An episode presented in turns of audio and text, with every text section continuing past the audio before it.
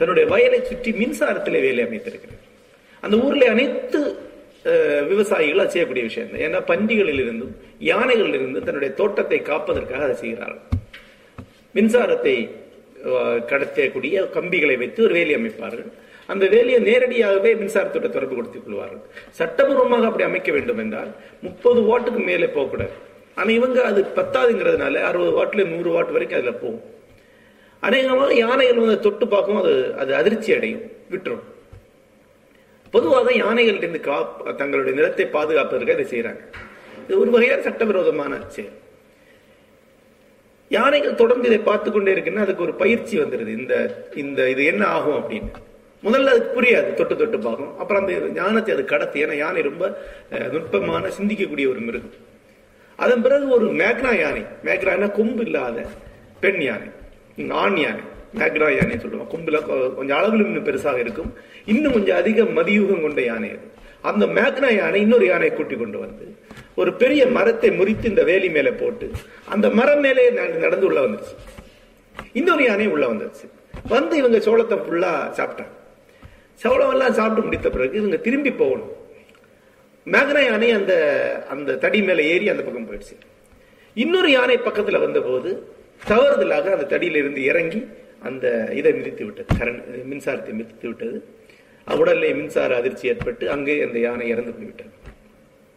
இவர் அழுது புலம்பி அஹ், ஓடி போய் அஹ், வனத்துறையில புகார் செய்கிறார் வனத்துறையினர் வருகிறார்கள். போலீஸ் வருகிறது. மூன்று வழக்குகள் அவர் மேல போடப்பட்டிருக்கு. மூன்றுமே பத்து வருடத்திலிருந்து ஐந்து வருடம் பத்து வருடம் தண்டனை கிடைக்கக்கூடிய கடுமையான குற்றப்பிரிவுகள் மேல் தண்டனை போட்டு அவரை சிறையில் அடைத்திருக்கிறார். நம்ம நண்பர் அவருடைய வழக்கறிஞர். இப்ப இந்த யானை வந்து மின்சாரத்தில் அதிர்ச்சியில் இறந்து போனதை பற்றி பேச பேசிக் கொண்டிருக்கிறோம். அப்போ அந்த மின்சார அதிர்ச்சி ஏற்ப கொடுத்த அந்த நபர் மிகுந்த குற்ற உணர்ச்சியும் வருத்தமும் கொண்டிருக்கிறார். அழறார். எங்க ஊர்ல எல்லாரும் செய்யக்கூடியதுதான் சார். யானை இதுவரைக்கும் செத்தது கிடையாது. இப்ப செத்து போச்சு. அப்படிங்கிறார். கிட்டத்தட்ட தான் வீட்டில் இருக்கக்கூடிய ஒரு ஒரு இறப்புக்கு நிகராக நினைக்கிறார். அந்த யானையை வந்து புதைச்சிருக்கிறார். ஆனாலும் யானை கொல்லப்பட்டது. இது ஒரு புதிய சம்பவம் கிடையாது. ஏன்னா யானை தான் இது வரைக்கும் செத்து போனது இல்லை. ஏன்னா யானையை வராது.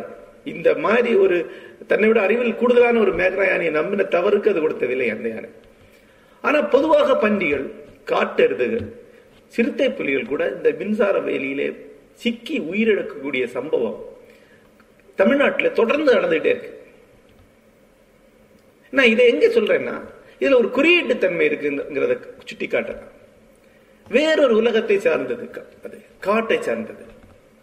வைல்டு அது வந்து சேரக்கூடியது மின்சாரம். இந்த குலாலம்பூரை சிங்கப்பூரை நியூயார்க்கை உருவாக்கி இருக்கக்கூடிய அடிப்படையான சக்தி. இந்த நூற்றாண்டுடைய எனர்ஜி அதுல மாட்டே செத்துட்டு இருக்கு. இது ஒரு ஒரு பெரிய குறியீடு மாதிரி இருக்கு. இதை பத்தி பேசிக் கொண்டிருக்கும் நண்பர் சொன்னார். தாமஸ் ஆல்வா எடிசன் மின்சாரத்தை கண்டுபிடித்த போது அந்த மின்சாரத்துடைய சக்தியை அது எவ்வளவு ஆற்றல் மிகுந்தது என்பதை சோதனை மூலம் அனைவருக்கும் தெரியப்படுத்துவதற்காக அதை விளம்பரப்படுத்துவதற்காக அது எவ்வளவு பெரிய சக்தி என்பதை விளம்பரப்படுத்தி அதற்கு முதலீடு தேவை என்பதற்காக முதலீட்டாளர்களையும் பிரபுக்களையும் கவர்ந்து அதை ஒரு ஒரு ஒரு பினாமினாக மாற்றுவதற்காக ஒரு சோதனை செய்தார். அமெரிக்காவில் இருக்கக்கூடிய சிகாகோ அஹ், மிருக காட்சியகத்தில் இருக்கக்கூடிய தப்சிங்கிற ஒரு வயதான யானையை விலை கொடுத்து வாங்கினார். அந்த யானையை கொண்டு வந்து நிறுத்தி மக்கள் மத்தியிலே அதன் மேல் மின்சாரத்தை பாய்ச்சி அதை துடிக்க வைத்து கொல்ல கொண்டார் அந்த யானை செத்து போயிட்டு. ஒரு ரெண்டு கம்பி ஒரு யானையை கொல்ல முடியுமாங்கிற ஒரு அதிர்ச்சி மக்களுக்கு உருவாகுது அதன் பிறகு மின்சாரத்துடைய வலிமையை மக்கள் உணர்ந்து கொண்டார்கள். அதன் பிறகு மின்சாரம் என்கிற ஒரு கருத்துக்கு பெரிய அளவு ஆதரவுகள் வந்து குவிந்தன. பணம் வந்தது. அவர் ஆராய்ச்சிகளை மேலெடுத்தார். அதற்கு பெரிய நிதியுதவிகள் வந்தன. மின்சாரம் அறிமுகமாகும் போதே யானையை கொண்ட போது அது வந்திருக்கு. சாதாரணமா யோசிக்கும் போது இரண்டு இரண்டு பக்கத்தில் யோசிக்கலாம். இப்ப வரும்போது நண்பர் அங்க இருக்கிறார் கிருஷ்ணன் அவர்தான். அவர் வரும்போது இந்த யானை கொல்வதற்கு சாதகமான நியாயங்கள் என்ன? அப்படின்னு சொல்லிட்டு வந்தேன். வழக்கறிஞர்கள் பொதுவாக அதை சொல்லுவாங்க. ஒன்று அது வயதான யானை எப்படி அது செத்து போயிருக்கும்? ஒரு அஞ்சு ஆறு வருஷத்துல அது செத்து போயிருக்கும். இவர் அதை பயன்படுத்தல பெரிய தவறு எதுவும் கிடையாது. ஒரு நியாயம். யோசித்தா நியாயமா தான் தெரியும் உங்களுக்கு. ரெண்டு அவர் அதை விலை கொடுத்தா வாங்கியிருக்கார். அவருடைய உரிமை அது. ஒரு மிருகத்தை விலை கொடுத்து வாங்க முடியும் என்றால் அதை ஏன் கொல்லக்கூடாது சட்டபூர்வமாக தவறு கிடையாது. மூன்று. மின்சாரம் என்பது ஒட்டுமொத்த மனிதகுலத்துக்கு மிகப்பெரிய ஒரு ஒரு விடிவை தரக்கூடிய ஒரு பெரிய விஷயம். அவ்வளவு பெரிய ஒரு விஷயத்துக்கான ஒரு தேவையை நிறைவேற்றுவதற்காக ஒரு யானையை கொண்டு பெரிய தப்பு கிடையாது. நான்கு. மின்சாரம் வந்து கொல்லக்கூடிய அல்லது மின்சாரத்தால் அழிக்கப்படக்கூடிய ஒரு யானையை பற்றி நீங்க கவலைப்படுறீங்க ஆனா ஒரு ஒரு ஆன்டிபயோட்டிக் வந்து எத்தனை லட்சம் உயிரில கொல்லுது?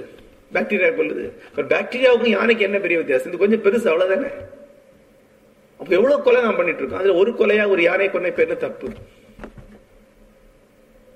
இப்படி நண்பர்களே உட்கார்ந்து யோசித்தா ஒரு நூறு இருநூறு நியாயங்களை சொல்லிட முடியும். ஒரு நீதிமன்றத்துல அதை கன்வின்ஸ் பண்ணி விடுதலை வாங்கிட முடியும்.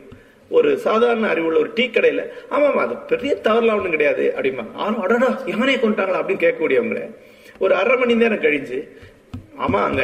கொன்னது தப்பு தான் அப்படிங்கிற மாதிரி குறைச்சிக்கோங்க. அப்படியே எல்லாத்தையும் நியாயப்படுத்தி விட முடியும். அப்படின்னா அறம்னா என்னன்னா இவ்வளவு நியாயப்படுத்தலுக்கு பிறகும் ஒரு குரல் இல்லைங்க அது நீங்க ஆயிரம் தான் சொல்லுங்க சார். அது எப்படி சார்? அப்படின்னு ஒருத்தர் கேட்பாங்க இல்லையா? அதுதான் அறத்துடைய குரல். அது எழக்கூடிய சமுதாயம் தான் அறவுரல் ஒழிக்கக்கூடிய ஒரு குரல். அந்த குரலை எழுப்பக்கூடிய ஒன்றுதான் இலக்கியம். அந்த குரலை அது எப்படி எழுப்புறது? அது ஒரு கோஷமாக எழுப்புதா? ரொம்ப நுட்பமாக எழுப்புதா? மென்மையாக சொல்லுதா? இங்கிறதெல்லாம் வேற. ஆனா அடிப்படையில இந்த ஒரு விஷயம் இருக்கு. அது சமரசம் இல்லாத ஒரு ஒரு கருணையுடைய சம் ஒரு நீதியுடைய ஒரு குரலா இருக்கும். அது சமரசம் கிடையாது. அது நீங்க சொல்ல வரும்போது அது சரியா இருக்கு. பல வருஷங்களுக்கு முன்னாடி என்னுடைய நண்பர் வேத சகாயகுமார் என்கிட்ட ஒரு கதையை சொன்னார். கதை கிடையாது உண்மையானது அவர் திருவனந்தபுரத்துக்கு படிக்கிறதுக்காக போகும்போது அங்க கெத்தேல் சாஹிப்னு ஒருத்தர் ஒரு ஒரு உணவு விடுதி நடத்துறார். மினர்வா ஹோட்டல் என்ற பேர்ல அந்த உணவு விடுதி இன்றைக்கும் இருக்கிறது. அந்த கெத்தேல் சாஹிப் வந்து உணவுக்கு பணம் வாங்க மாட்டார். பணம் மாட்டார். வாங்க மாட்டார். ஒரு டப்பா வைத்திருப்பார். சாப்பிட்டு வித்து எவ்வளவு முடியுமோ அதை போடலாம். போடாமலும் போகலாம். அவர் திரும்பியே பார்க்க மாட்டார். அந்த அந்த டப்பாவே பார்க்க மாட்டார். தொடர்ந்து இவர் போனபோது யாரோ சொல்றாங்க போடாட்டி போடாமல் கூட சாப்பிடலாம்னு சொல்றாங்க. அதுவும் முகத்தரமான அசைவ உணவு. அது பேர அவர் கேட்கறது இல்ல அவரே ஊட்டுவார். அவரே இன்னும் ரெண்டு துண்டு எக்ஸ்ட்ரா எடுத்து வைப்பார். அவருக்கு தெரியும் உங்களோட உறவு. உங்க வயிறு நிறையலைன்னா இன்னும் கொஞ்சம் சோறு போட்டு இன்னும் கொஞ்சம் குழம்பு அவர் விடுவார் இல்ல இல்ல போதும் அப்படின்னா ஒரு அடி அடிப்பார். அடி சாப்பிடுவா அப்படிம்பாரா? சின்ன பையங்களுக்கு வந்து அந்த உணவுல இருக்கக்கூடிய கொழுப்பு மிகுந்த பகுதிகளை தனியா எடுத்து கொண்டு வந்து கொடுப்பார். இவ்வளவுக்கு பிறகு பணம் வாங்க மாட்டேன் இப்ப வேதசாயமா பிஹெச்டி ஆய்வு பண்ணக்கூடிய மூன்று வருடமும் அங்க இலவசமா தான் சாப்பிட்டிருக்காரு. ஒரு நாள் கூட இலவசமா இவன் சாப்பிடுறாங்க அவர் திரும்பியே பார்த்த கிடையாது மூன்று வருடங்களுக்கு பிறகு அந்த மொத்த பணத்தையும் நான் கொண்டு போட்ட ஒரு வேலை கிடைத்த பிறகு ஒரு லோன் போட்டு அந்த மொத்த பணத்தையும் நான் கொண்டு போட்டேங்கிற உணர்ச்சிகரமா அவர் சொன்னார். இந்த அனுபவத்தை இப்படி தான் போட்டேங்கிற அனுபவத்தை அதன் பிறகு ஒரு நாலஞ்சு நாட்கள் கழிந்து ஒரு டீ கடையில பேசிட்டு இருக்கும்போது வெவ்வேறு நண்பர்கள் இருக்காங்க. யாரும் இலக்கியவாதிகள் கிடையாது. அவர்கிட்ட சொன்னேன். அது பிறகு இணையத்திலும் அதே குரல் எழுப்பதை கேட்டேன். இப்படி ஒருத்தர் பண்ணாருங்க. கெத்தேல் சாஹிப் திருவனந்தத்தில் இருந்தார். அவர் இப்படிதான் பண்ணார். வேதசாயமார் சொன்னார் இப்படி அவர் வந்து மூன்று வருடங்களுக்கு மேலாக தினசரி உணவு உண்டும் கூட ஒரு நாள் கூட அதுல பணம் போட்டதில்லை.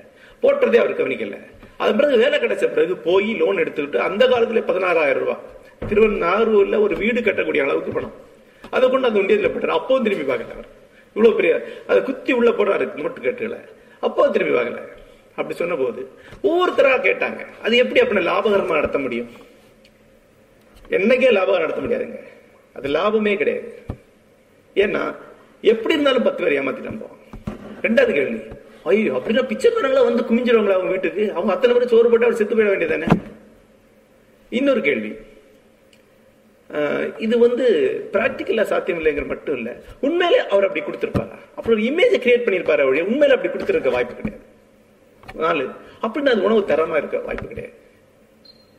இப்படி தர்க்கங்களா சொல்லிட்டு இருந்தாங்க. நீண்ட இட காலத்துக்கு பிறகு போன முறை சிங்கப்பூர் வந்திருந்த போது சில வாரங்களுக்கு முன் சிங்கப்பூர்ல இருந்தேன். அப்போது ஒரு நண்பர் சொன்னார் அது மிகச்சிறந்த ஒரு விளம்பர உத்தி. ஒரு வியாபாரத்துக்கு மிகச்சிறந்த வழி தெரியுமா? அப்படின்னாரு. இது எல்லாமே தர்க்கம். இந்த தர்க்கத்துக்கு அர்த்தமே கிடையாது. இந்த இதுல ஏதாவது ஒன்று யோசிச்சிருந்தா கெத்தேல் சாஹிப் அதை செஞ்சிருக்க மாட்டார். கெத்தல் சாய்ப்பா அதை செய்ய முடியாது. ஒரு நம்பூதிரி கதை உண்டு. ஒரு நம்பூதிரி வர்மா சாஸ்திரத்தோட பெரிய மாஸ்டர் அவர். வர்மம்னா அவ்வளவு தெரியும் அவருக்கு. அவர் வந்து வீட்டு திண்ணையில உட்கார்ந்துருக்கிறார். முன்னாடி நெய்ய நெ- நெல் காயப்பட்டிருக்கு. பசு வந்து நெல்லை சாப்பிடுது. அங்கிருந்து மனைவி சொல்லாத கொஞ்சம் துரத்துங்க பசு நெல்லு திங்குது இல்லை இவர் ஒரு குச்சி எடுத்துக்கிட்டு அதை அடிக்க போறாரு. எங்க பார்த்தாலும் வருமா எங்க அடிச்சாலும் பசு செத்துடும். பசு செத்தா கோகத்தை பாவம் வந்துடும் சுத்தி சுத்தி வரதை பார்த்து அவங்க மனைவி ஓடி வந்து அந்த குச்சி வாங்கி அடி அடிச்சாங்க. பசு ஓடி போச்சு. இவர் கேட்டாராம் எப்படி அந்த ரெண்டு வர்மத்தின்றுல கரெக்டா அடிச்சாரு இவ்வளவு வருமானம் தெரிஞ்சவனால ஒரு அடி கூட அடிக்க முடியாது. நாமெல்லாம் அதே மாதிரி அறத்து. நமக்கு எல்லா தர்க்கமும் தெரியும். ஆகவே நாம அறத்தை நம்புவது கிடையாது எந்த அளவுக்கு நாம லாஜிக்கல் ஆகிறோமோ எந்த அளவுக்கு நம்ம கால்குலேட் ஆகிறோமோ எந்த அளவுக்கு நம்ம அறிவியலையும் தத்துவத்தையும் அஹ், அறிவியல் எல்லாம் படிக்கிறோமோ? சட்டத்தையும் பயில்கிறோமோ அந்த அளவுக்கு நமக்கு அறத்தில் நம்பிக்கை கிடையாது. அற உணவுடர்கள் ஒரு வகையான முட்டாள்கள் ஒரு வகையான அசடுகள். அவங்க ஒரு புது விஷயத்துக்காக ஒருத்தன் உயிரை கொடுக்குறான்னா அவன் ஒரு வகையான அசடுத்தனம் தான் அது. ஒரு மனிதன் தன் வாழ்நாள் முழுக்க காசே கெடு ஏறிட்டு பார்க்காம வாழ்ந்து முடிந்தாருன்னா அவர் யோகின்னு சொல்லலாம். ஆனா பொது வாழ்க்கையில் அவர் ஒரு முட்டாள்னு சொல்லுவாங்க. அப்போ நான் இந்த கதையை சொல்லும்போது நூற்றுக்கணக்கானவர்கள் வந்து என்கிட்ட இது பிராக்டிக்கல் கிடையாது இது ஒரு தொன்மம் இது இப்படி சாத்தியமே கிடையாது. யார் யாரோ வந்து சாப்பிடுவாங்க என்னென்ன என்னமோ சொல்லிட்டே இருந்தாங்க. அப்புறம் நானும் உண்மையிலேயே அதை நம்பி அந்த கதையில எதுவுமே எழுதல. பல வருஷங்கள் அஞ்சாறு வருஷங்கள் இது ஒரு தொன்மமா தான் எனக்கு தோணுச்சு. இதுல எனக்கு ஒரு விதமான எழுதுறதுக்கான ஒரு உந்துதல் உள்ள ஒரு ஒரு விதை அதுல இல்ல உண்மையில எனக்கு. ஏன்னா என்னுடைய தர்க்கம் தான் என்ன முன்னாள். நான் அந்த கெத்தேல் சாகிப்ப தர்க்கம் வழியாக புரிந்து கொள்வதற்கான ஒரு முயற்சியை தான் நான் எடுத்தேன். புரிந்து கொள்ள முடியவில்லை. நான் நேர்ல பார்த்தா இந்த ஆளுக்கு என்னத்துக்கு என்ன பிரச்சனை ஆக்சுவலா அப்படிதான் யோசிப்பேன். அப்படிதான் இருந்தது. அதன் பிறகு நான் இணையத்துல செயல்பட ஆரம்பித்த காலம். அது பிறகுதான் இணையத்துக்கு வரேன் நான்.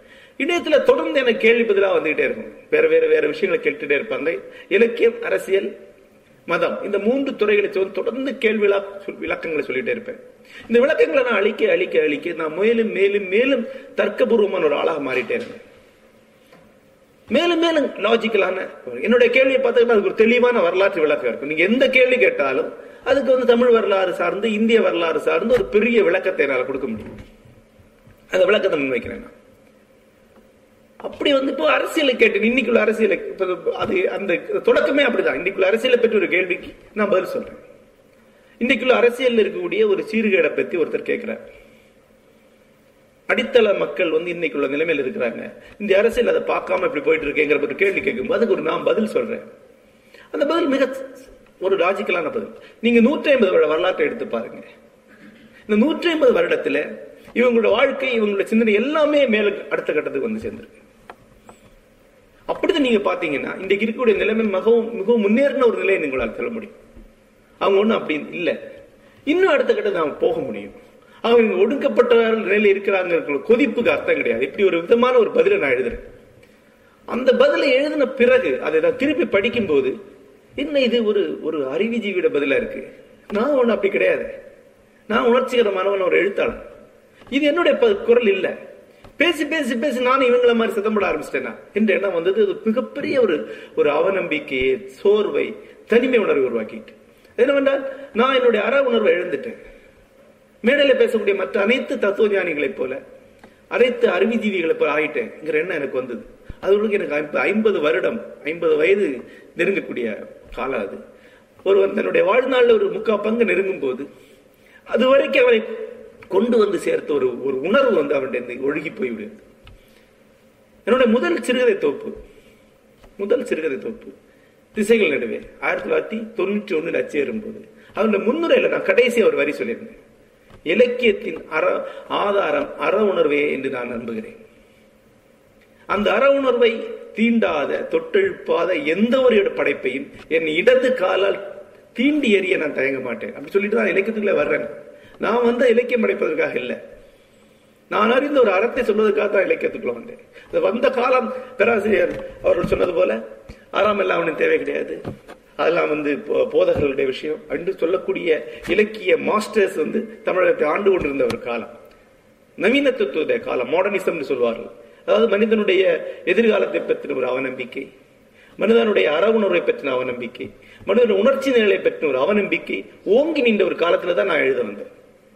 என்கிட்ட என்னுடைய குருநாதர் அனைவரும் சொன்னாங்க நீ நீ அறம் பத்தி பேசுன நீ போதனை செய்ய ஆரம்பிப்ப. அறத்தை எல்லாம் பேச வேண்டிய பொறுப்பு எழுத்தாளனுக்கு கிடையாது. மனிதனுடைய சீர்மை கீழ்மைகளையும் விரும்புகளையும் மட்டும் சொன்னா கூட பேரிலக்கியம் ஆயிடும். அப்ப நான் சொன்னேன் நீங்க உங்களுக்கு முன்னால எழுத்துக்களை படித்து அந்த முடிவுக்கு வந்திருக்கலாம். ஆனா எனக்கு எப்பவுமே ஒரு தெனாவட்டு ஒரு தன்னம்பிக்கை உண்டு. நான் எனக்கு தெரியும் என்னுடைய முன்னோடியில் யாரை விட அதிகமாக படித்தேன் நான் படித்த இலக்கியத்தை அவங்க படிச்ச கிடையாது. இருபத்தி ஐந்து வயதுல நான் சந்திக்கக்கூடிய இலக்கிய மாஸ்டர்னு சொல்லணும்னா சுந்தரராமசாமி? எனக்கு அப்பவே தெரியும் சுந்தரராமசாமியோட அதிகமா இலக்கியம் படித்த ஆள் தான் அது படிச்சுட்டு நான் வரேன். ஏன்னா நான் என்னுடைய அம்மாவிட்ட இருந்த இலக்கியம் தெரிந்து கொண்டு வருவேன் இப்ப நான் சொல்றேன் நீங்க நீங்க வந்து க- காஃப்காவையோ கம்மியோ படிச்சிருந்த முடிவு பெறுவீங்க வருவீங்க. நான் வியாசன் படிச்சிருக்கேன். நான் டால்ஸ்டாய் படிச்சிருக்கேன். டால்ஸ்டாய்ஸ்கி படிச்சிருக்கேன். அங்க இருந்து வரக்கூடிய எனக்கு அது முக்கியம்தான். நீங்க இந்த காலகட்டத்தில் இந்த சீசனுக்கு முக்கியம் இல்லைன்னு சொல்றீங்க. நான் எப்போதைக்கும் அது முக்கியம்னு சொல்றேன். சீசன் முக்கியம் இல்லைன்னா வேண்டாம். என்னோட ஒரு கதையை படிச்சு சுந்தரராசன் கேட்டார் இது காஃப்கா கதையை வச்சு முன்னாடி நிற்குமா அப்படின்னு கேட்டார். நான் சொன்னேன் காஃப்கா என் முன்னாடி நிற்க மாட்டேன் நான் நிற்பேன் அப்படின்னு அந்த தன்னம்பிக்கை எனக்கு இருந்தது. அந்த தன்னம்பிக்கையோட நான் எழுத வந்தேன். நான் எழுத வந்த அடிப்படையில் நான் எழுத வந்த உணர்ச்சிங்கிறது வந்து அறா சார்ந்த ஒரு உணர்ச்சி தான். இல்லைன்னா எழுதிய அர்த்தம் கிடையாது. மனிதனுடைய கீழ்மையை தெரியாத மனிதன் உலகத்தில் இருக்கானா என்ன? மனித மனத்துக்குள்ள இருட்டு நிறைஞ்சிருக்குன்னு தெரியாத ஒரு மனுஷன் உலகத்தில் உண்டா என்ன? ஒரு கனவு கண்டவருக்கு தெரியுமே தன்னோட ஆழம் என்னவென்று? அதை திருப்பி இலக்கியமா படைச்சு அவங்ககிட்டே கொடுத்து. நம்ம ஊர்ல சொல்லுவாங்க பண்டி விட்டைய வந்து பண்டிகை சாப்பிட போற கொடுக்குற மாதிரின்னு சொல்றாங்க அது எதுக்கு? அது எனக்கு நம்பிக்கை கிடையாது. அது உங்களுக்கு வந்து உங்க கீழ்மையை நீங்களே சமைக்கிறதுக்கு உங்க கட்டவரில் நீங்களே சாப்பிட்டுக் கொள்ற மாதிரியான ஒரு எளிமையான ஒரு ஒரு ஒரு இன்பத்தை அளிக்கலாம். அதை செய்யக்கூடிய எழுத்தாளர்கள் வேற இருப்பாங்க. அவங்க வருவாங்க போவாங்க. நான் அப்படி கிடையாது. ஆனா அந்த உணர்வோட எழுத வந்த நான் என்னுடைய தர்க்க புத்தியாலும் என்னுடைய தத்துவத்தாலும் என்னுடைய வரலாற்று பிரஜையால் இந்த இடத்துக்கு வந்து சேர்ந்து விட்டேன்னு ஒரு பெரிய ஒரு ஒரு குழப்பம் தயக்கம் என ஒரு மாதத்துக்கு மேல அலைக்கழித்த ஒரு காலம் இருக்கு ஒரு கட்டத்துல இன்னுமே புனைவு எழுத்துக்களை எழுத வேண்டாங்கிற எண்ணத்துக்கு கூட வந்தேன். புனைவு எழுத்துக்களை எழுதலைன்னா என்ன நடக்குதுன்னா நான் மகிழ்ச்சியா இருக்கக்கூடியது குறையும். நான் எப்போதுமே மிக முச்சகட்ட உணர்ச்சி கட்ட நிலையில மிக முச்சகட்ட பரவச நிலையில் இருக்கிறது எழுதும் எழுதும்போது தான் கதைகளை எழுதும்போது கட்டுரைகள் எல்லாம் நான் இடது கையால் எழுதிடுவேன். சர்வசாதாரண ஒரு நாளை காலையில இருந்து ஒரு கட்டுரை எழுத முடியும் ஆனா கதை எழுதக்கூடிய நேரத்தில் நான் வேறொரு வாழ்க்கையில போறேன். நான் வாழ்ந்திருக்க வாழ்க்கையோட மேலான ஒழுங்குபடுத்தப்பட்ட ஒரு வாழ்க்கையை வாழ்றேன். அந்த வாழ்க்கைக்கு என்னால் வாழ முடியாது அப்படின்னு சொல்ல அப்ப இனிமே நான் எழுத முடியாதா? ஒரு சாதாரண ஜெயமோகனை தான் இருக்கணுமா? எழுதும் போது உருவாகி வரக்கூடிய ஒரு பெரிய ஒளிமிக்க ஒரு ஜெயமோகனா நான் இருக்க முடியாதா? அவ்வளவுதான் முடிஞ்சு போச்சாங்கிற எண்ணம் எனக்கு வருது? அது ஒரு பெரிய கன சோர்வை தனிமையை உருவாக்குறது அப்படி இருக்கும்போது ஒரு எழுத்தாளனுடைய வீழ்ச்சி சம்பந்தமான கனவுகளா எனக்கு வந்துட்டு இருக்கு. ஒரு எழுத்தாளன் எழுத்துல நிறுத்துறத பத்தி. அப்பதான் எம்இ வெங்கட்ராம் இருக்கிற ஒரு ம- தமிழின் முக்கியமான ஒரு எழுத்தாளர் மணிக்கொடி காலத்தை சேர்ந்தவர் தேனிங்கிற பத்திரிகை நடத்தியிருக்கிறார். காதுகள்ங்கிற ஒரு நாவலுக்காக சாகித்ய அகாடமியை விருது வாங்கினவர். அவரை நான் இப்ப சந்தித்திருக்கேன் என்னுடைய மனைவியுடைய சித்தப்பா கலிமூர்த்தி அவர்கள் இந்த எம்இ வெங்கட்ராமுடைய ஒரு அணுக்க தொண்டர் போல. கலி அவருக்கு காது கேட்காது. சரியா காது கேட்காது. கொஞ்சமா கேட்கும். இயர்ஃபோன் வச்சுக்கிட்டா கொஞ்சம் கேட்கும். கலியமூர்த்தி கிட்டத்தட்ட ஒரு ஆசிரியரா இருந்தவர். வெடித்து பேசுவார். இங்க பேசினார்னா அங்கெல்லாம் சி- சோரெல்லாம் அதிரும். இப்போ அவர் பேசினா மட்டும் தான் கேட்கும். அப்படின்னு கலியமூர்த்தி நாம பேசினா அவர் அவர்கிட்ட சொல்லுவார். அவர் கேட்டு திருப்பி சொல்லுவார். இப்படிதான் அந்த உரையாடல் நடக்கும். இப்ப நான் கும்பகோணத்துல போய் ஒரு மூன்று நான்கு முறை அவரை சந்தித்திருக்கிறேன். ரெண்டு கதைகள் அவரை பற்றி முன்னாடி எழுதியிருக்கிறேன். ஏறும் இறையும் ஒரு கதையில வரக்கூடிய ஒரு இசை வல்லுனரான ஒரு எழுத்தாளர் அவரும் எம்மி வெங்கட்ராம் தான். எம் பி வெங்கட்ராம பார்க்கும்போது எம் வி வெங்கட்ராம் மிகுந்த பெரும் கனவோட எழுத்து இலக்கியத்துக்கு வந்தவர். அதன் பிறகு என்ன ஆச்சு அப்படின்னு அவர் சொன்னார். அதன் பிறகு அவருடைய வியாபாரம் படுத்துருச்சு. வியாபாரம் படுத்த உடனே அவருக்கு வேற எந்த தொழிலும் தெரியாது. குழந்தை குட்டியோட நடுத்தரவு நிற்கிறார் இவங்களை ஆளாக்கணுங்கிற எண்ணம் அவருக்கு வருது. ஆகவே அவர் என்ன பண்றார்? ஒரு பதிப்பகத்துக்குள்ள போய் தன்னை விற்றுக்கொண்டு அந்த பதிப்பை கொடுக்குற அவ்வளவு வேலையும் செய்ய ஆரம்பிக்கிறார். எழுத ஆரம்பிக்கிறார். எழுதுனா இரவு பகலான எழுத்து. கையெல்லாம் வீங்கி ஆமை மாதிரி ஆகும் அப்படிங்கிறார். இருநூற்றி ஐம்பதுக்கு மேற்பட்ட புத்தகங்கள் எழுதியிருக்கிறார். ஒரு மாசத்துக்கு ரெண்டு புத்தகம் வரைக்கும் எழுதுவார். ஒரு நாளைக்கு ஆறு மணி நேரம் எழுதுவார். ஆனா எல்லாமே வாழ்க்கை வரலாறுகள் எல்லாமே எது- எங்கேயோ ஒரு புத்தகத்தை படிப்பார் அந்த தழுவி அப்படியே எழுதுறது ஏன்னா இன்ஸ்பிரேஷன் கிடையாது. படைப்புக்காக எழுதுறாரு என்னென்ன எழுதியிருக்கிறார் ஆங்கிலத்தில் இருக்கக்கூடிய சாதாரணமான கீழ்த்தர நாவலில் எழுதுறார் இப்படி எழுதி தள்ளிட்டு இருக்காரு. இப்படி தள்ளி இருபத்தஞ்சு வருஷம் எழுதியிருக்கிறார். அதுக்கப்புறம் எழுத்த நிப்பாட்டிட்டார். அந்த பிள்ளைங்க படிச்சு வேலைக்கு போறோம்னு நிப்பாட்டி சும்மா இருக்க ஆரம்பிச்சார். ஒரு பத்து வருஷம் சும்மா இருக்கிறார். அப்ப அவர் சொல்றாரு இந்த பத்து வருஷம் சும்மா தானே இருந்தீங்க சார்? அப்ப நீங்க இலக்கியம் எழுதியிருக்கலாமே நான் கேட்டேன். சரி உங்களுக்கு வறுமை உங்களால் எழுத முடியல இலக்கியம் எழுத முடியல. ஆகவே நீங்க ஒரு இருபத்தி ரெண்டு வருஷம் ஒண்ணுமே எழுதல. என்ன குப்பையில எழுதினீங்க சரி. ஆனா பத்து வருஷம் உங்க பையன் வேலைக்கு போயாச்சு. இப்போ நீங்க வீட்டுல சும்மா தான் இருக்கிறீங்க. அந்த பத்து வருஷம் நீங்க ஒண்ணுமே எழுதல. அந்த பத்து வருஷம் நீங்க சும்மா சாதாரண சாப்பிட்டுட்டு பேசிக்கிட்டு டிவி பார்த்துட்டு உட்காந்துருக்கீங்க அப்ப எழுதிருக்கலாமேன்னு கேட்டேன். அதுக்கு அவர் சொல்றாரு. இருபது வருஷம் மொழியை அற்பமான விஷயங்களுக்கு பயன்படுத்த விடுவனால திருப்பி இலக்கியம் எழுத எழுத முடியாது. அங்க வச்சா அது வரல. ஏன்னா அந்த மொழி அதனுடைய கூர்மை இழந்துருச்சு. நீங்க எதுக்கு பயன்படுத்துறீங்கன்னு முக்கியமானது மொழியை. மொழியை ஒரு சாதாரணமா பயன்படுத்துறதாலே அதனுடைய எல்லா அழகுகளையும் விருப்பங்களையும் எழுந்து தட்டையாக கிடக்கு. நான் எத்- நூத்துக்கணக்கு மேல கதையில இருக்கேன் அப்படிங்கிற அந்த காலகட்டத்துல. எழுதி படிச்சு பார்த்தா எனக்கே கூச்சமா இருக்கும். சரி அதை தான் பொழப்புக்கு எழுதுறேன். இதை எதுக்கு பப்ளிஷ் பண்ணி? கிழிச்சு போட்டுருவேன். நான் எழுத முடியல. அதுக்கு மேல ஒண்ணு சொன்னார். அதான் முக்கியமான வழி ஒரு எழுத்தாளன் வந்து அவனுக்குள்ள செயல்படக்கூடிய ஒரு அறத்துக்காக தான் எழுதுறான். அது அல்லாத ஒண்ணா அதிகமா எழுதுனீங்கன்னா அந்த அறம் வந்து மழுங்கி போயிடும். அதுக்கப்புறம் நீங்கள் எழுதுறதுக்கான நோக்கம் இல்லாமல் ஆயிடும். எழுத்துக்காக எழுதுறேன்னு கேட்டா சும்மா எழுதுறேன்னு சொல்ல முடியுமா என்ன? எதை சொல்றதுக்காக எழுத முடியும்? ஏதோ ஒன்றுக்காக தான் எழுத்தாளன் அந்த ஒன்று இல்லாம ஆயிடுது. எழுத்துங்கிறது வெறும் ஒரு எந்திரத்தனமான எழுத்தாயிடுது. அதை நான் தொடர்ந்து எழுதல. எழுத்த விட்டுட்டேன். என்ன அவர் சொன்னார்? எனக்கு மிகுந்த ஒரு திறப்பாக இருந்தது. ஒரு தவறான விஷயத்துக்காக. அதாவது ஒரு எழுத்தாளர் ஒரு தீவிரமான அனல் உள்ள எழுத்தாளர். ஒரு பதினைந்து துப்பறி நாவல் எழுதினான் அதன் பிறகு அவரால் திருப்பி எழுத முடியாது. துப்பறி நாவல் அந்த அறம் இருக்காது திருப்பி அறம் உடல் உள்ள ஒரு படைப்பு எழுத முடியாது. எழுந்துரும். இதுதான். அப்புறம் திருப்பி அவர் எழுதினார். இப்போ ஒரு கட்டத்தில் அவர் பக்கத்தில் பூதநாதர் பூதநாதர்ங்கிற ஒரு கோயிலுக்கு போறார். அப்ப கோயிலுக்கு போகும்போது அவருடைய காதுக்குள்ள திரும்பு அப்படின்னு ஒரு குரல் கேட்குது திரும்பி பார்க்குறாரு யாரும் இல்லை. அப்புறம் அந்த குரல் பேச ஆரம்பிக்குது. அவர் கேட்க ஆரம்பிக்கிறார். தொடர்ந்து பல்வேறு குரல் பேசு நூற்றுக்கணக்கான குரல் பேச ஆரம்பிக்குது. அப்புறம் வந்து நம்ம மெடிக்கல் ட்ரீட்மெண்ட் போறாரு ஆஸ்பத்திரியில் இருக்கிறார். குரல் கேட்டுட்டே இருக்கு. ஒரு கட்டத்தில் ஒரு குரலா மட்டும் கேட்குது அது சுப்பிரமணியனுடைய குரல் அப்படிங்கிறார் முருகனுடைய குரல் கேட்குது அவருக்கு. அதன் பிறகு வந்து அது ஸ்கிஷோபன்யா அவட போய் கிட்டத்தட்ட வருடம் ஸ்கிஷோபன்யாவுடைய எல்லா விதமான வதைகளை அனுபவித்து திரும்பி வர்றார்.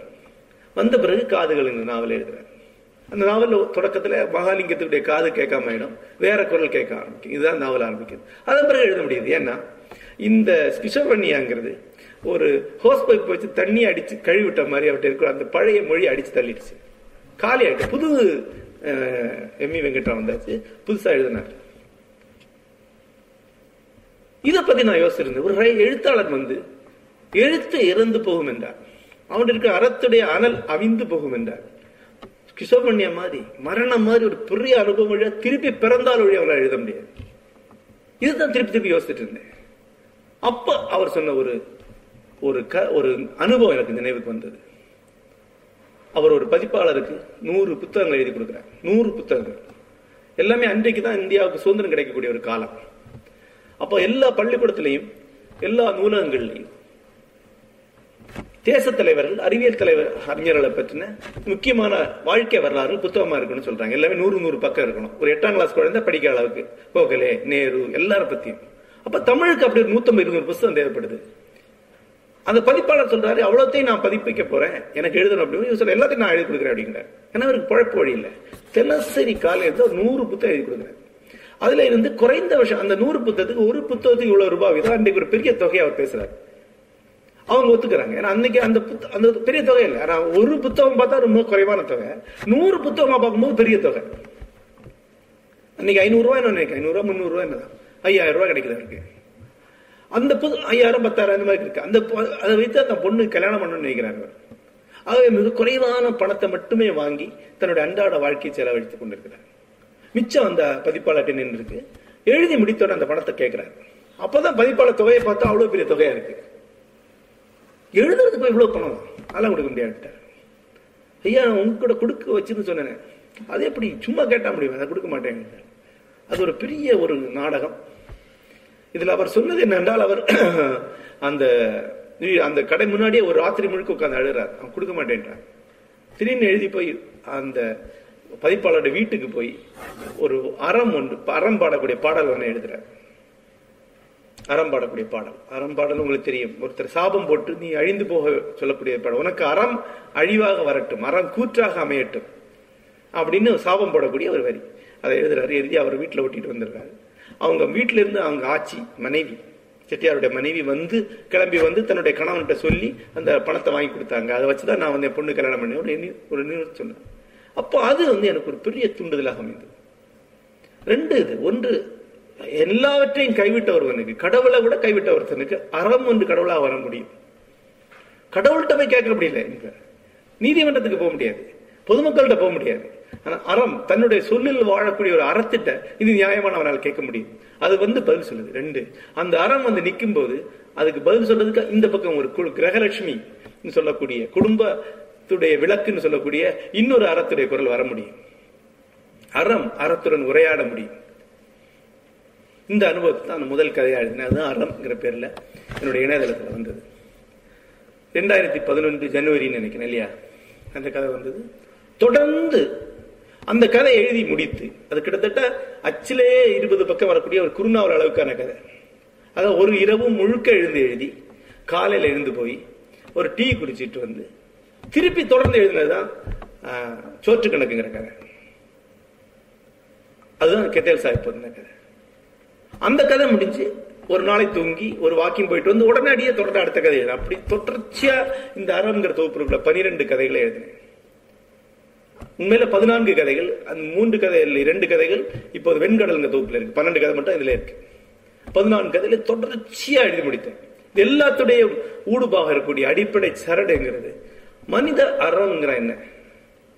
அது எதுவுமே இந்த பன்னெண்டு கதைகளில் எல்லா கதாநாயகர்களும் உண்மையாக வாழ்ந்தவர்கள். யாருமே கற்பனையான மனிதர்கள் கிடையாது. எங்கோ வாழ்ந்த மனிதர்களுடைய வாழ்க்கையிலிருந்து எடுத்துக்கிட்டேன் அதுக்கு நம்பிக்கையான அம்சம் என்னவென்றால் அந்த கெத்தேல் சாஹிப் கதை வெளிவரும்போது ஒரு பக்கம் இந்த கேள்வி வந்துட்டே இருந்து கித்தல் சாஹிப் எப்படி இதை இந்த ஹோட்டலை வெற்றிகரமாக நடத்த முடிஞ்சது அது முப்பது வருஷம் நடத்தினாங்களே அப்புறம் சாப்பிட்டு அவரை அழிச்சிருப்பாங்களே? அப்போ அவர் பிச்சைக்காரரை துரத்தி விட்டாரா? அவரை பொருட்கள் அவர் மலிவா வாங்கி ரீயூஸ் பண்ணாரா?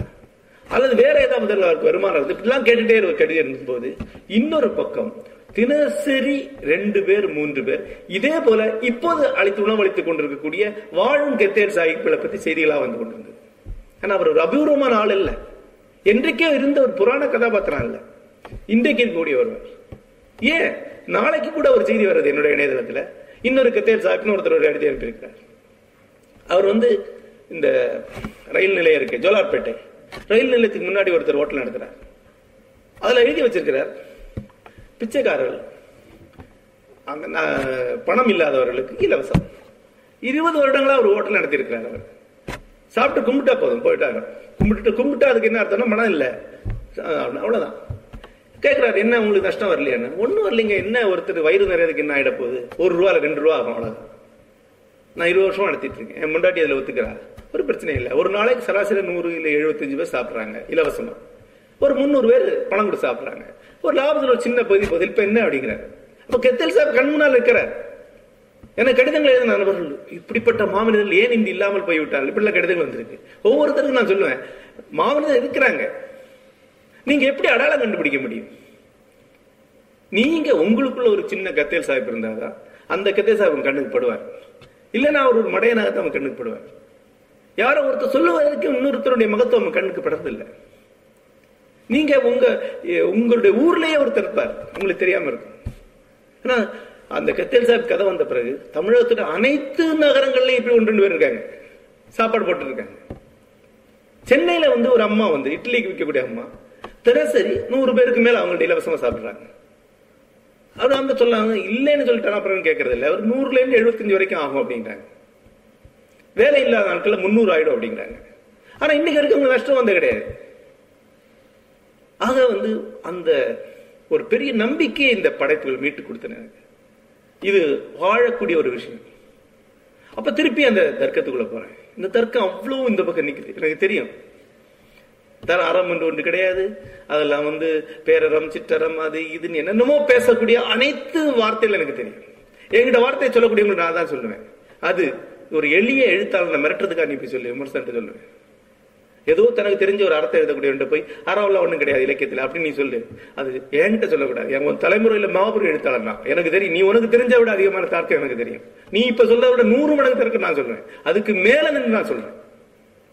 அறம் என்றும் வாழும் அதுதான் இந்த கதைகளுடைய சாராம்சமான விஷயம் என்று நினைக்கிறேன். அந்த தரிசனத்தை வந்து அடைந்ததுக்கு ஒரு பயணம் இருக்கு. அந்த பயணம் என்ன வந்து ஒரு புதிய இடத்துக்கு கொண்டு வந்து சேர்த்தது. அது என்ன வேண்டாம் ஆசாபாசங்களை எழுதக்கூடியதா எழுத்தாளருடைய ஒரு எளிமையான வழியா இருக்கு. அதுக்கு அப்பால் எழுத்து போக முடியுமா? பெரிய சந்நிதியில போய் நிற்க முடியுமா? அப்படி பார்க்கும்போது எனக்கு நான் என்னுடைய கடந்த இருபத்தைந்து வருடங்களில் உலக இலக்கியத்தில் சாரமான பகுதின்னு சொல்லக்கூடிய அனைத்தையுமே படித்திருக்கிறேன். தொடர்ந்து படிக்க படிக்க படிக்க பல விஷயங்கள் சிறிதாகி கொண்டே வரும். நிறைய படிக்கும்போது குறைவான எழுத்தாளர் அவங்க கையில் நிற்பாங்க மிச்சம் போயிடும். நிறைய பேர் சொல்லுவாங்க குறைவான படித்தவர்கள் தான் அதிகமான எழுத்தாளர்களுடைய பேரை சொல்லுவாங்க. அதிகமா படிக்கிறவங்க ரொம்ப குறைவான எழுத்தாளர் பேரை தான் சொல்லுவாங்க. நீங்கள் நவீன இலக்கியம் படிக்க படிக்க படிக்க நவீன எழுத்தாளர்கள் கணிசமான எழுத்தாளர் உங்க விட்டு உங்ககிட்ட விழுந்துட்டு போவாங்க. கடைசியில டால்ஸ்டாயோ டால்ஸ்டாவிஸ்கி மட்டும்தான் எஞ்சுவாங்க கடைசியில டால்ஸ்டாய் தான் எஞ்சினார் அதை விட கடைசியில வியாசன் எஞ்சினார் சம்ஸ்கிருதத்தில் ஒரு சொல் உண்டு வியாசோச்சிஷ்டம் ஜெகத் சர்வம். வியாசன் சொன்னதின் எச்சம் தான் உலகத்தில் அனைத்து ஞானமும் என்று குச்சிஷ்டம்னா எச்சில். வியாசன்ட்டு நான் போறேன். கிட்டத்தட்ட இருபத்தைந்து வருடங்களுக்கு முன்னால் முப்பது வருடம் நான் எழுத்தாளன் ஆறுதுக்கு முன்னாடி அப்படி ஒரு கனவு எனக்கு இருந்தது. நான் வந்து முப்பது வருடங்களுக்கு முன்னால இவரை போய் பார்க்குறேன். பி கே பாலகிருஷ்ணங்கிற மலையாளத்தில் முக்கியமான எழுத்தாளர். என்னுடைய ஆசிரியர் தகுதியை கொண்டவர். அவர்கிட்ட போய் பார்க்குறேன். அவரை பார்க்கும்போது அவர் அன்றைக்கு இனி நான் உறங்கட்டே இனி நான் உறங்கலாமாங்க பேரில் தமிழில் வந்திருக்கு. அந்த நூலை எழுதியிருக்கிறார். அந்த நூலை படித்துட்டு அவர்கிட்ட பேசும்போது இதை விட அப்போ நான் சொன்னேன் நீங்கள் வந்து கர்ணனுடைய இந்த கதாபாத்திரத்துடைய ஒரு மாபெரும் ஒரு உணர்ச்சி கொந்தளிப்பை அவனுடைய அற சிக்கலை எழுத முடிஞ்சிருக்கு. ஆனால் கர்ணன் மகாபாரதங்கிற கடல்ல இருக்கக்கூடிய ஒரு கொப்பளம் மட்டும்தான். இன்னும் எவ்வளவு இருக்க. அவர் சொன்னார் ஆயுசும் கற்பனையும். இந்த ஒரு புக்குக்கே எனக்கு செலவாயிட்டு அப்படின்னா. இப்ப அன்றைக்கு இருந்த ஒரு வேகத்துல இந்த மாதிரி பல மடங்கு எழுத முடியுங்கிற எண்ணம் எனக்கு வந்தது. அன்றைக்கே மகாபாரத்தை ஒட்டி ஒரு பெரிய விஷயத்தை எழுதணுங்கிற எண்ணம் எனக்கு எனக்கு எனக்கு இருந்தது. அதை சொல்லியிருக்கேன் நிறைய. ஆனா நீண்ட இருபத்தைந்து வருடங்கள்ல என்னுடைய ஆற்றலை நான் எந்த அளவுக்கு உணர்ந்தனோ அந்த அளவுக்கு என்னுடைய சிறுமையும் என்னுடைய எல்லையும் நான் உணர்ந்து கொண்டேதான் இருந்தேன். அறம் எழுதப்ப எழுதின பிறகு ஆரம்பித்த ஒரு பெரிய தொடக்கம். அது வந்து என்னை மகாபாரத்தில் கொண்டு வந்து சேர்த்து. ஆகவே இந்த ஜனவரி ஒன்றாம் தேதியிலிருந்து மொத்த மகாபாரதத்தையுமே திருப்பி நாவல் வடிவில் எழுதக்கூடிய ஒரு பெரிய முயற்சி என்னுடைய இணையதளத்தில் ஆரம்பித்திருக்கிறேன். இப்ப ஒரு நாவல் முதற்கனல்ங்கிற பேர்ல வந்திருக்கு. இரண்டாவது நாள் இன்னும் ஒரு ஒரு மாதத்துல வரும். ஒரு வருஷத்துல மூன்று நாவல்கள் வரும். மூன்று நாவல் ஆயிரம் பக்கம் உள்ள மூன்று நாவல் வரும். அல்லது நான்கு நாவல் வரும். மொத்தம் முப்பது நாவல்களாக மொத்த மகாபாரதமே நாவல் வடிவில் பண்ணிவரும் மகாபாரத்தை திருப்பி எழுதக்கூடிய முயற்சி அல்ல இது. மகாபாரதத்திற்குரிய அறப் கேள்விகளை இருபத்தாம் நூற்றாண்டு இங்கு நின்று கொண்டு அரசக்கூடிய ஒரு கேள்வி. மகாபாரதம் வந்து அறத்துக்கும் மரத்துக்கும் அன்பு சாலுன்னு சொல்லுவாங்க அந்த ஒரு இக்கட்டு நிலைகள் வழியாக போகக்கூடிய ஒரு நாவல். சாதாரண விஷயங்களை பெற்றுக்கொள்ள தர்மத்துக்கும் அதர்மத்துக்குமான போரை சொல்லக்கூடிய நாவல் அல்ல மகாபாரதம். தர்மத்துக்கும் இன்னொரு தர்மத்துக்குமான முரண்பாடை பற்றி சொல்லக்கூடிய. சிறிய தர்மத்துக்கும் பெரிய தர்மத்துக்குமான முரண்பாடை சொல்லக்கூடிய. குல தர்மத்துக்கும் ராஷ்டிர தர்மத்துக்கும் பித்ரு தர்மத்துக்கும் மானுஷ தர்மத்துக்கும் ஒரே நீ அப்பாவாகவும் மனிதனாகவும் நான் உணரக்கூடிய இரண்டு அறங்களுக்கு இடையே உள்ள வித்தியாசங்கள் இருக்கு இல்லையா? இதை சொல்லக்கூடிய ஒரு பெரிய படைப்பு. அந்த படைப்புக்குள்ள போகிறதுக்கான ஒரு தகுதியை இந்த படைப்பை எனக்கு அளித்து நான் நினைக்கிறேன். அதன் வழியாகத்தான் இன்னைக்கு இந்த வெண்முரசுங்கிற தொடர் வந்து கொண்டு இருக்கிறது இந்த பயணம் என்னை இன்னும் பெரிய ஒரு எழுத்தாளராக இன்னும் பெரிய ஒரு ஒரு ஒரு ஞானியின் காலடியில் அமர்வதற்கு தகுதி கொண்ட ஒருவனாக ஆக்கும் நினைக்கிறேன். நன்றி வணக்கம்.